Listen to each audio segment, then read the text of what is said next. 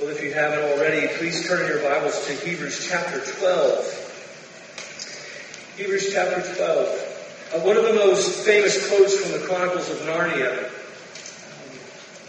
is from The Lion the Witch and the Wardrobe. And actually, it's interesting as I was, uh, I was listening to another sermon this morning, and the pastor actually quoted this same, um, this same little snippet it lets you know that it is very popular, but it, the quote comes from Mr. Beaver, and he is saying something in reference to Aslan.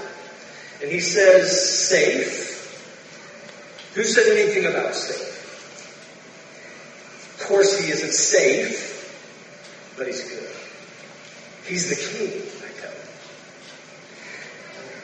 you. In the sixth book of the series, The Silver Chair, there's an exchange in chapter 2 between Jill and Aslan that's not as well known, but it's one in which um, Mr. Lewis communicates the same truth but with a little added touch.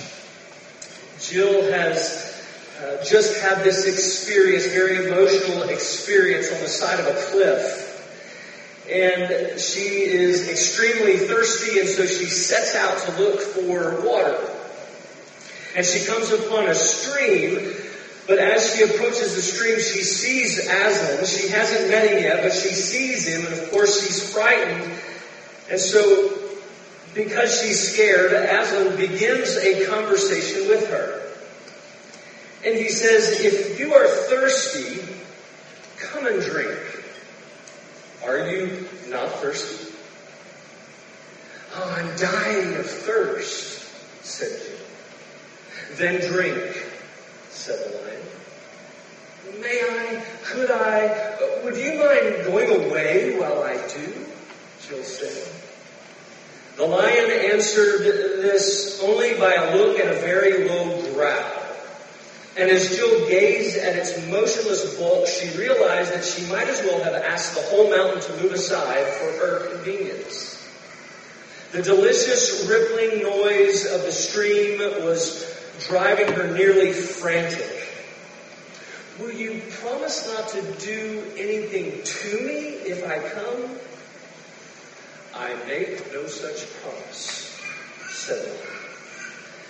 Jill was so thirsty now that without noticing it, she had come a step nearer. Do you eat girls? She said. I have swallowed up girls and boys, women and men, kings and emperors, cities and realms, said the lion. It didn't say this as if it were boasting, nor as if it were sorry, nor as if it were angry. It just said it. I dare come and drink, said Jill. Then you will die of thirst, said the lion. Oh dear, said Jill, coming another step nearer. I suppose I must go and look for another stream then. There is no other stream, said the Lord. Through the prophet Isaiah, the Lord says, Come, everyone who is thirsty, come to the waters. Jesus himself said, If anyone thirsts, let him come to me and drink.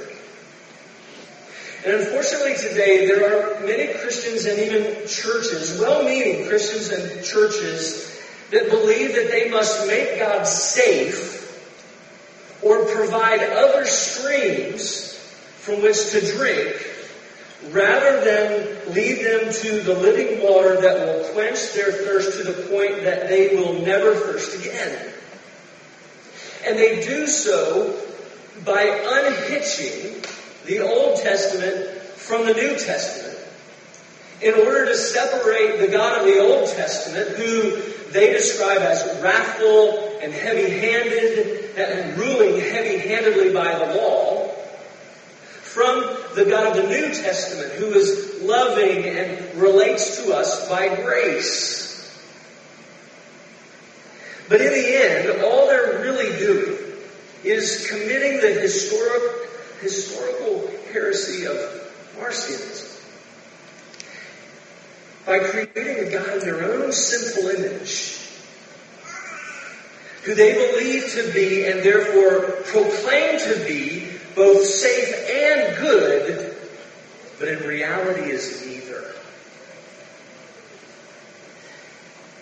And in our passage tonight in Hebrews chapter 12, the writer very clearly says that there isn't a God of the Old Testament and a God of the New Testament, but there is one God who is holy and gracious. He isn't safe, but he is good. And he has provided a stream from which we can and should drink. And has and, expects that we should respond appropriately. Because as the last phrase we heard as Mr. Raines read, right, he is a consuming fire. There are three points tonight I want to cover as we look at this uh, passage tonight at the end of 12. Uh, it's in the back of your bulletin if you want to take notes. in the first uh, point is the holiness of God. The second is the grace of God. And the third is our response. Okay? The holiness of God, the grace of God, and our response. Let's go to the Lord in prayer uh, as we begin. Father, this is your eternal and infallible and inerrant word. And while the grass withers and the flower fades, it endures forever. By it in your spirit, would you challenge us tonight, strengthen us tonight, encourage us tonight, and grant us, give us rest for our souls. Use me as your servant as you see fit. So that's in Jesus' name and for the sake of his church, I pray. Amen. And amen. Now, for those of you that haven't been with us, our passage tonight is in the context of a chapter in which the writer has compared the Christian life of faith with a arduous, a very long and arduous marathon. Uh, and to endure, he has said several things that we've looked at over the last few weeks. To endure, he has said that we must remember and be encouraged by all of those who have run before us, particularly those that he listed in chapter 11. Those Old Testament saints that we saw have the same faith that we have, and that ran the same race that we are running. And they, in fact, endured to the end and finished well, despite the fact that they hadn't received the promise. We've, we've heard that to endure we must lay aside every sin and even good things that entangle us and weigh us down and keep us from running the race as we should, that keeps us from running well. We've seen that to endure we must consider Jesus who has also run the race of faith and not only finished the race, but he's perfected our faith and he stands at the finish line encouraging us and interceding for us that we might in fact run well. He is the one that enables us to run. He is the one that we run for. He is the one that we run to in the race that we are in the midst of. We've also seen that to endure that we need to see the obstacles and those uphill stretches of our race that we encounter. We need to see those coming from a loving God and who uses those things for our discipline. That means that those struggles and the trials of this Christian life He uses to teach us and to instruct us and to protect us and to prevent us from straying and to correct us when we do. We've also, we also saw that we're to run hard, right? Because the race is hard. We're to run tough because it's tough. And then, of course, last week we saw we're to run together. We're to run for one another. We're to run with one another. We saw that we're not allowed really to let anybody give up, to not let anyone give in, to not anyone to not allow anyone to forsake Christ and to turn their back on Him because He is the one who the author has painstakingly over the course of these 12 chapters He's described Christ as better than angels, better than Moses, better than Aaron. He's the better priest of a better priesthood we've seen that he is a better mediator of a better covenant because his sacrifice and his blood were better.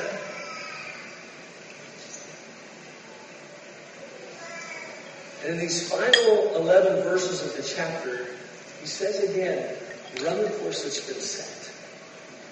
Run the course. Don't give up. Don't get into the pressure that escalated. He's, remember his original readers. He's writing them and saying, don't give up to that external pressure that you're feeling from your friends who are still in the synagogue. Don't, don't give in to that pressure that you're feeling from the Roman government to turn your back on Christ. In other words, he's saying, don't, and the word we've been using, don't apostatize. Don't leave the faith. And here he gives us another reason. He says, because God is a consuming fire. Let's look at verse 18. Let's begin with the holiness of God. The writer says, For you have not come to what may be touched, a blazing fire and darkness and gloom and a tempest and the sound of a trumpet and a voice whose words made the hearers beg that no further messages be spoken to them, for they could not endure the order that was given. If even a beast touches the mountain, it shall be stoned. Indeed, so terrifying was the sight that Moses said, I tremble with fear. Now, though it isn't actually mentioned, it's not, the, the word is not used or the name is not given, we know that there is language, as we read earlier, as Aaron read from Exodus 19 and uh, Exodus 20, as well as from Deuteronomy 4, that he's describing what took place at Mount Sinai. This is a description of Mount Sinai at the time when God gave the law to both Moses and the people of God. And it was an experience if you allow, if you go back and read, and if you just listen to, to the words that Aaron was reading from the Old Testament, you realize that it was an experience like none other.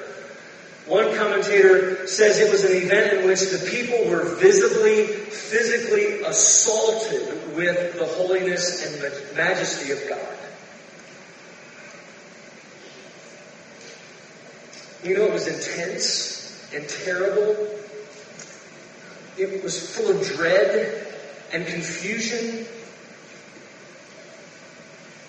The Lord's presence in the midst of it was actually obscured rather than revealed by the foe, the smoke and the fire and the darkness and the gloom. And it rendered the mountain, we heard, it rendered the, the mountain untouchable by humans and animals alike. In other words, the Lord was unapproachable. He was unapproachable because there was a vast difference, and you remember from our study, back as far as Leviticus, right? You know that there was a marked difference between that which is holy and that which is unholy. There was a difference between the Lord who was holy and his creation. There was a difference between the majestic creator of the universe and his creation who had been indelibly and thoroughly corrupted by the fall through sin. And so there was this separation, and the sights and the sounds and even the smells were, were, profound indications that the chasm between the two, between holiness and unholiness, between God and, and his people was immense. And that there was this penalty for the unholy coming too close to the holy. To the point that if, even if an animal, an innocent animal had strayed upon the ground of the mountain, that that, that animal would have to be killed from a distance so that nobody who was unholy would touch the animal because if they had, they themselves would have had to be killed.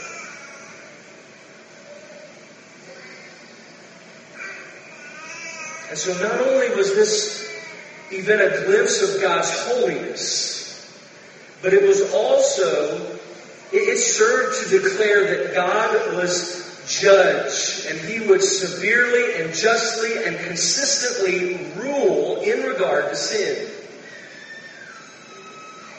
And the context also served to accentuate that impending doom that awaited those who failed to keep the law that had been given.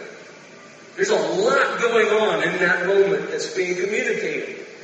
And it's no wonder that the people said, no, we don't want anything to do with this. We don't want anything to do with him. We, we need someone else. He needs to speak to somebody else other than us. But notice what the author didn't say. The author didn't say, remember, he's writing to this faint-hearted and weary group, this small church. And what he doesn't say is, oh, don't worry about it. God isn't like that anymore. He doesn't say, oh, that's what happened there at Sinai, that's the God of the Old Testament. The God of the New Testament is He says, what he says is, you have not come. You have not come to what may be touched. In other words, you have not come to Mount Sinai. You are not under the law. You are not, well, fear and condemnation are not your reality. Judgment and wrath aren't what you have received or what awaits you. And there's a difference in what he said and what others today, as I mentioned earlier, are, are saying in regards to creating a different God. And so the question is, well, what, where had they come? Where had they come? What were they under? What was their reality? What had they received? And the answer is in verse 22 in the grace of God. The writer says, But you have come to Mount Zion, and to the city of the living God, the heavenly Jerusalem, and to innumerable angels and festal gathering, and to the assembly of the firstborn who are enrolled in heaven, and to God, the judge of all, and to the spirits of the righteous made perfect, and to Jesus, the mediator of a new covenant, and to the sprinkled blood that speaks of a better word than the blood of Abel. He tells them that because of their faith, they haven't come to Sinai, but they've come to Mount Zion.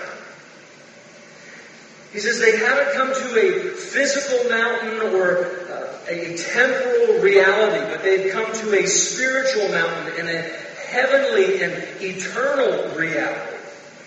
They've come to the heavenly Jerusalem. They've come to the city of God. And we've heard about the city of God back, back in chapter 11. But it was what, what Abraham was looking forward to. It was a place, and so we know when we, when we remember chapter 11 and we read here, we know that it was a place where they will eventually go, but it was also a place that was where, where they had already arrived by faith. It was future and invisible, but by faith it was present and seen. In Paul's words, it was a place in which they had already been seated in Christ. It was theirs. It was where their citizenship, not where it would be, it is where it would be, but it is where it is now. They were citizens of the kingdom. It was, it was the dwelling place of God, and they were already there in His presence, and it would be some place that they would be in the future. It was a place in which they would find, but already had rest. It was that already and not yet tension that we've been talking about. And you heard, I know you heard the vast difference in the description between the two mountains. Mount Zion is where they come into the presence of more angels than can be counted, and those angels are celebrating with joy in the presence of the Lord, worshiping Him. Mount Zion is where they come into the presence of the Catholic or universal and apostolic church made up of those from every tribe, nation, and tongue, both past and present, whose names are written in the Lamb's Book of Life prior to the foundation of the world. It's Mount Zion where they come into the presence of God Himself, who is a judge. It's the same God, and they come into His presence. And remember from chapter 4, He, right, He is someone, He is a God uh, before whom no one can hide. We, we cannot hide. We're all, the, the words of the author, we're all naked and exposed in His sight, and He is the one to whom we must give an account. But They don't come, right? The author says they don't come in fear and dread or gloom. They draw near confidently and boldly because of the mediator, Jesus Christ in Mount Zion. is Mount Zion where they come into the presence of those saints of the Old Testament that we read about in chapter 11, right? Those saints who had not been perfected until Christ finished his work on the cross. Right? They finished well, they endured to the end, but they hadn't received the promise and so their salvation was ultimately perfected as Christ finished his work. It's Mount Zion where they came into the presence of Jesus, the mediator. The better mediator of a better covenant. A better covenant. He was better than Moses and the, new covenant was better than the covenant at Mount Sinai. And that mediator and covenant, both Christ and the new covenant, allow us to draw near Again, confidently and boldly as recipients of mercy because of His grace. And the writer says that Mount Zion is where they come to the sprinkled blood of Christ. It's blood that speaks of love and grace and mercy and forgiveness and atonement and peace. And it speaks better than Abel's blood that speaks of vengeance and judgment.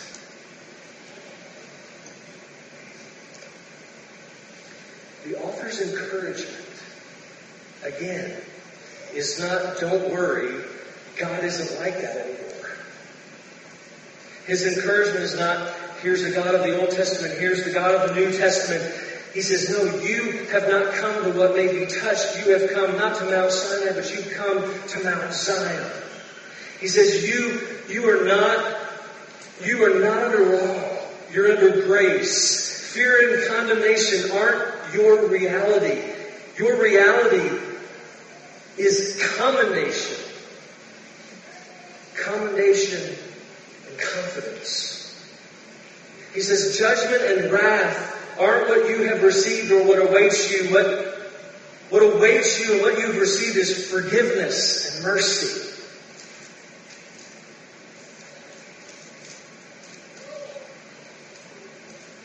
And he says God has not changed. God is the same yesterday, today, and forever. What has changed, what is saying, what has changed is their status and their position. He's telling them that they're no longer enemies of the Lord. He's telling, them, he's telling them that they are sons and daughters because they've turned to Christ in faith. And they're hiding in Him. They're hiding behind Him as as their mediator whose blood has washed away their sins, washed them as white as snow. They've been declared holy and they're able to boldly approach the throne of grace. They've been declared clean because of the Lamb of God who takes away the sin of the world.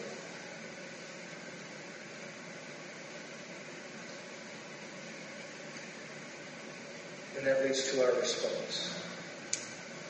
And I say our response because the same is true for you and for me as those who have turned to faith in Christ and are looking to Him as our mediator. He says in verse 25, See that you do not refuse Him who is speaking. For if they did not escape when they refused Him who warned them on earth, much less will we escape if we reject Him who warns from heaven. At that time, His voice shook the earth. But now he has promised, yes, yet once more I will shake not only the earth, but also the heavens. This phrase, yet once more, indicates the removal of things that are shaken, that is, things that have been made, in order that the things that cannot be shaken may remain. Therefore, let us be grateful for receiving a kingdom that cannot be shaken and Thus let us offer to God acceptable worship with reverence and awe, for our God is a consuming fire. With this contrast between Sinai and Zion being so stark, and with the pronouncement of what is theirs in Christ, the author rightfully says, don't do what the Israelites did. Don't do what they did. May they be an example for you. Don't refuse to listen to him. Don't reject him. Don't turn your backs on Christ and forsake him. Don't go your own way. Think of all of the admonitions that we've heard throughout this letter. Right? Don't go your own way. Don't go astray. Don't harden your hearts. Don't drift. Don't fail to enter into his rest. Why? Because the penalty is severe. He says if the Israelites didn't escape due to their rejection of God and their hard hardness toward the law, how much more and how much greater will the punishment be for those who reject Christ and grow hard-hearted toward the gospel? And then he paints this very vivid picture of the judgment to come. He says at Mount Sinai, God's voice shook the earth. This was well beyond anything we experience here due to fracking.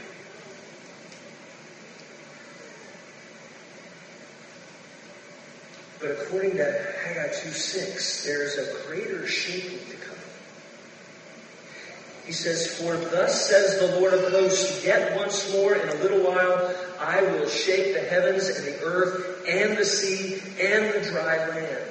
Just as God spoke, and everything came into existence out of nothing at all, there will come a day when He will speak again, and everything that is has been er, that is now imperfect due to sin will return to nothing.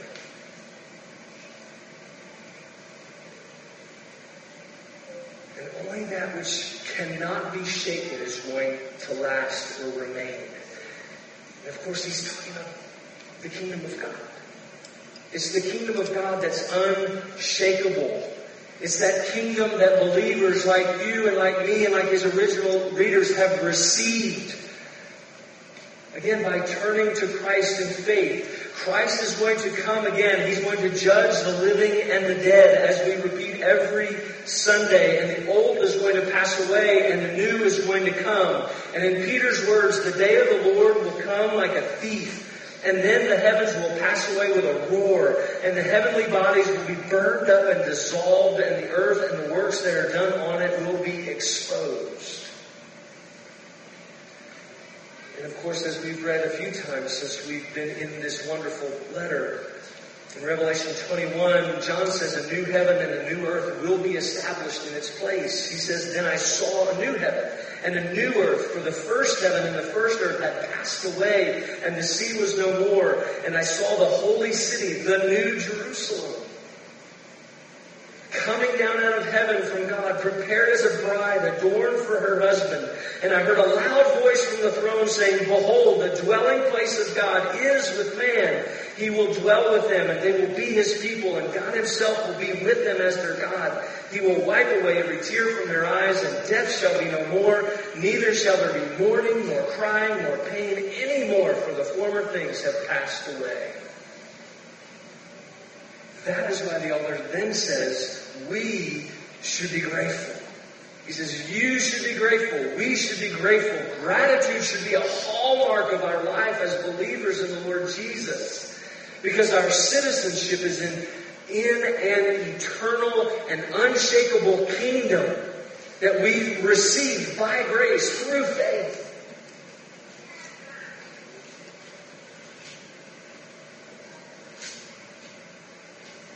Not only should our gratitude motivate our obedience, but it should also motivate our worship.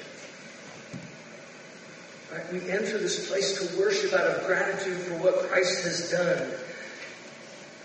The writer says not only should you not reject him or his word, but you should honor him in acceptable worship, acceptable worship that, that comes from a heart of reverence and awe for who he is. He is a God who is a consuming fire, not was a consuming fire. He remains a consuming fire.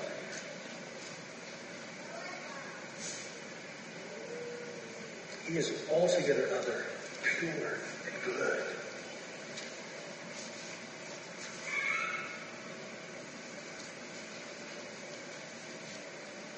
So what are our takeaways?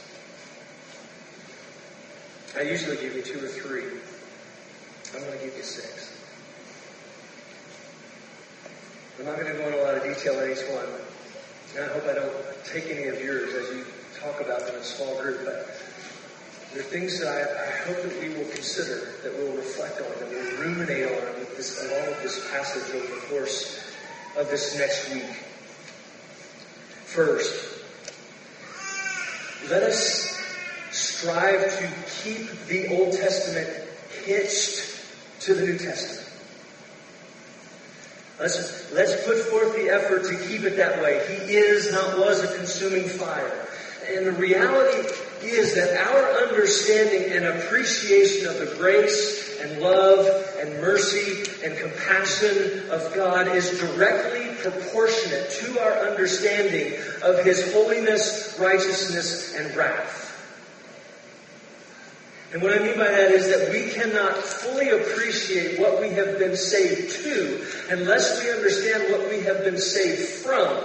And brothers and sisters, we need to remember that we have been saved from, God has saved us from Himself. He saved us from Himself, by Himself, for Himself, to Himself.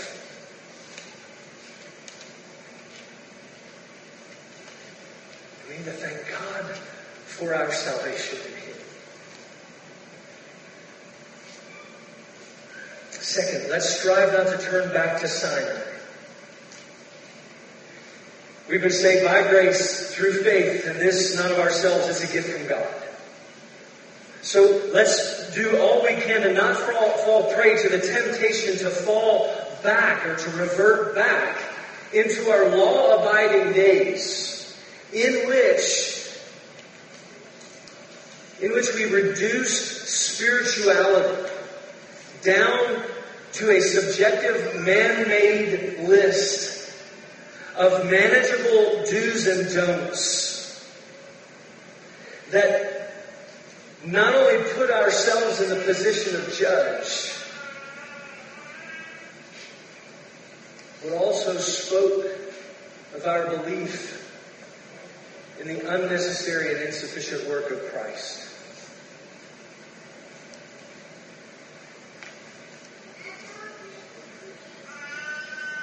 That we've come to Zion, not Sinai.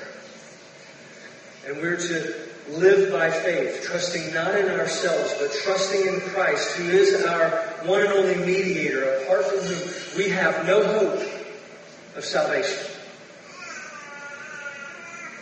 And he set us free. He set us free. Three. Let's strive to obey the Lord. Again, let's not follow the way of the Israelites. Let's, let's not refuse him or his word.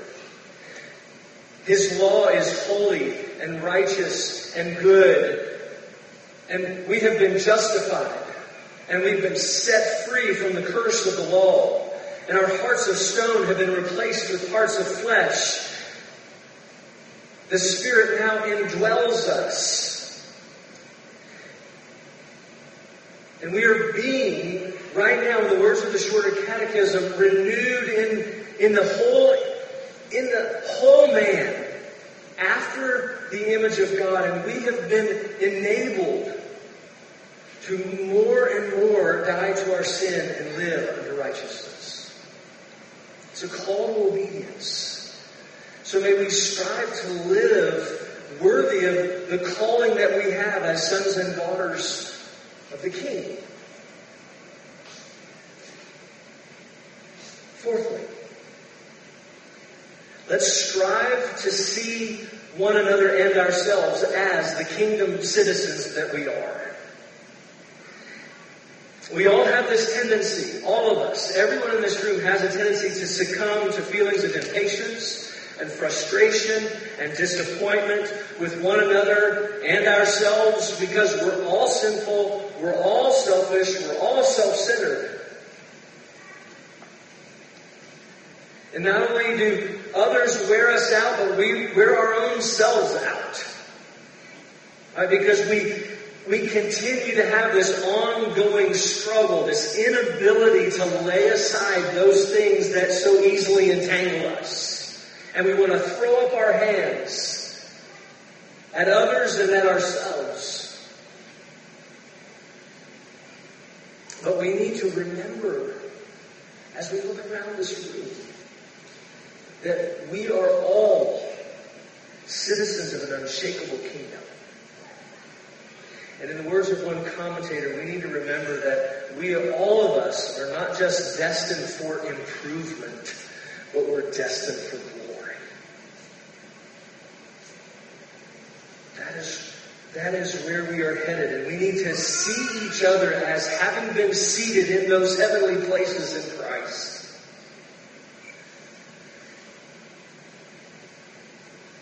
We need to remember that we're more than forgiven. We've been perfected.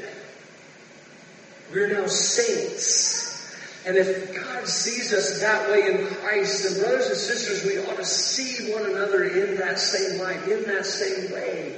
And we need to see ourselves in that same way. And I believe if we do, it will change. It'll affect how we relate to one another and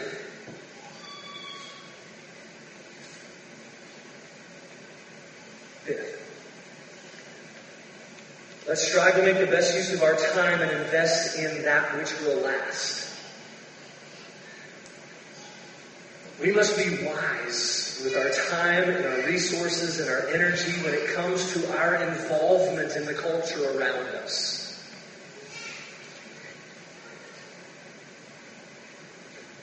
To say, we are not called to redeem the culture. That's not our call.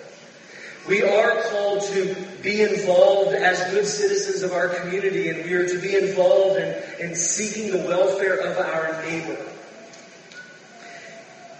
But we are kingdom citizens, and right now we are strangers and sojourners and exiles who are looking forward to and awaiting for our eternal residence in the New Jerusalem, in the city of God. And when the shaking occurs, when that grand and final shaking occurs, in Paul's words, if anyone builds on the foundation with gold, silver, precious stones, wood, hay, and straw, each one's worth will become manifest, for the day will disclose. Lost my place. The, the, play, uh, the day will disclose it because it will be revealed by fire. And the fire will test what sort of work each one has done. If the work that anyone has built on the foundation survives, he will receive a reward. If anyone's work is burned up, he will suffer loss, though he himself will be saved, but only as through fire. You and I, we need to be discerning and involve ourselves in those things that will last.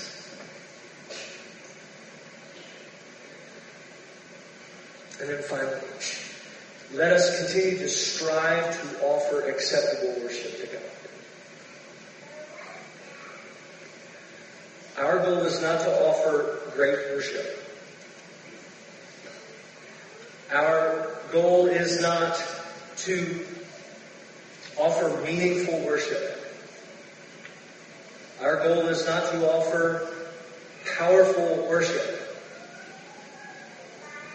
Our goal is to offer acceptable worship. And the reason is because something happens here in this place when we gather that does not happen in any other situation. We gather at Mount Zion. And we are to approach in reverence and awe because we enter into the presence of an almighty God who is a judge and he is just and he is also the justifier of those who have faith in Jesus. And we should always approach in reverence and awe, but also in joyful celebration for what he has done for us. Because we also gather a, we join in a festal, festal gathering of angels when we come into this place together. When we come into this place, we join a gathering, again, of the universal apostolic church of those from every tribe, nation, and tongue, both past and present. When we come into this place, we join those Old Testament saints. When we come into this place, we come into the presence of our mediator.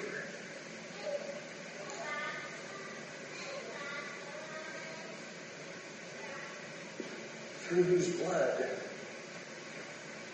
has washed us clean and allowed us to enter.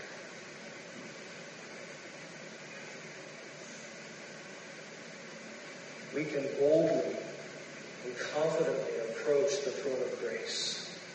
And we can ascribe worth to a holy God through our sacrifices of praise and thanksgiving because he is our God and we are his people. May it always be so. Let's go to the Lord in prayer.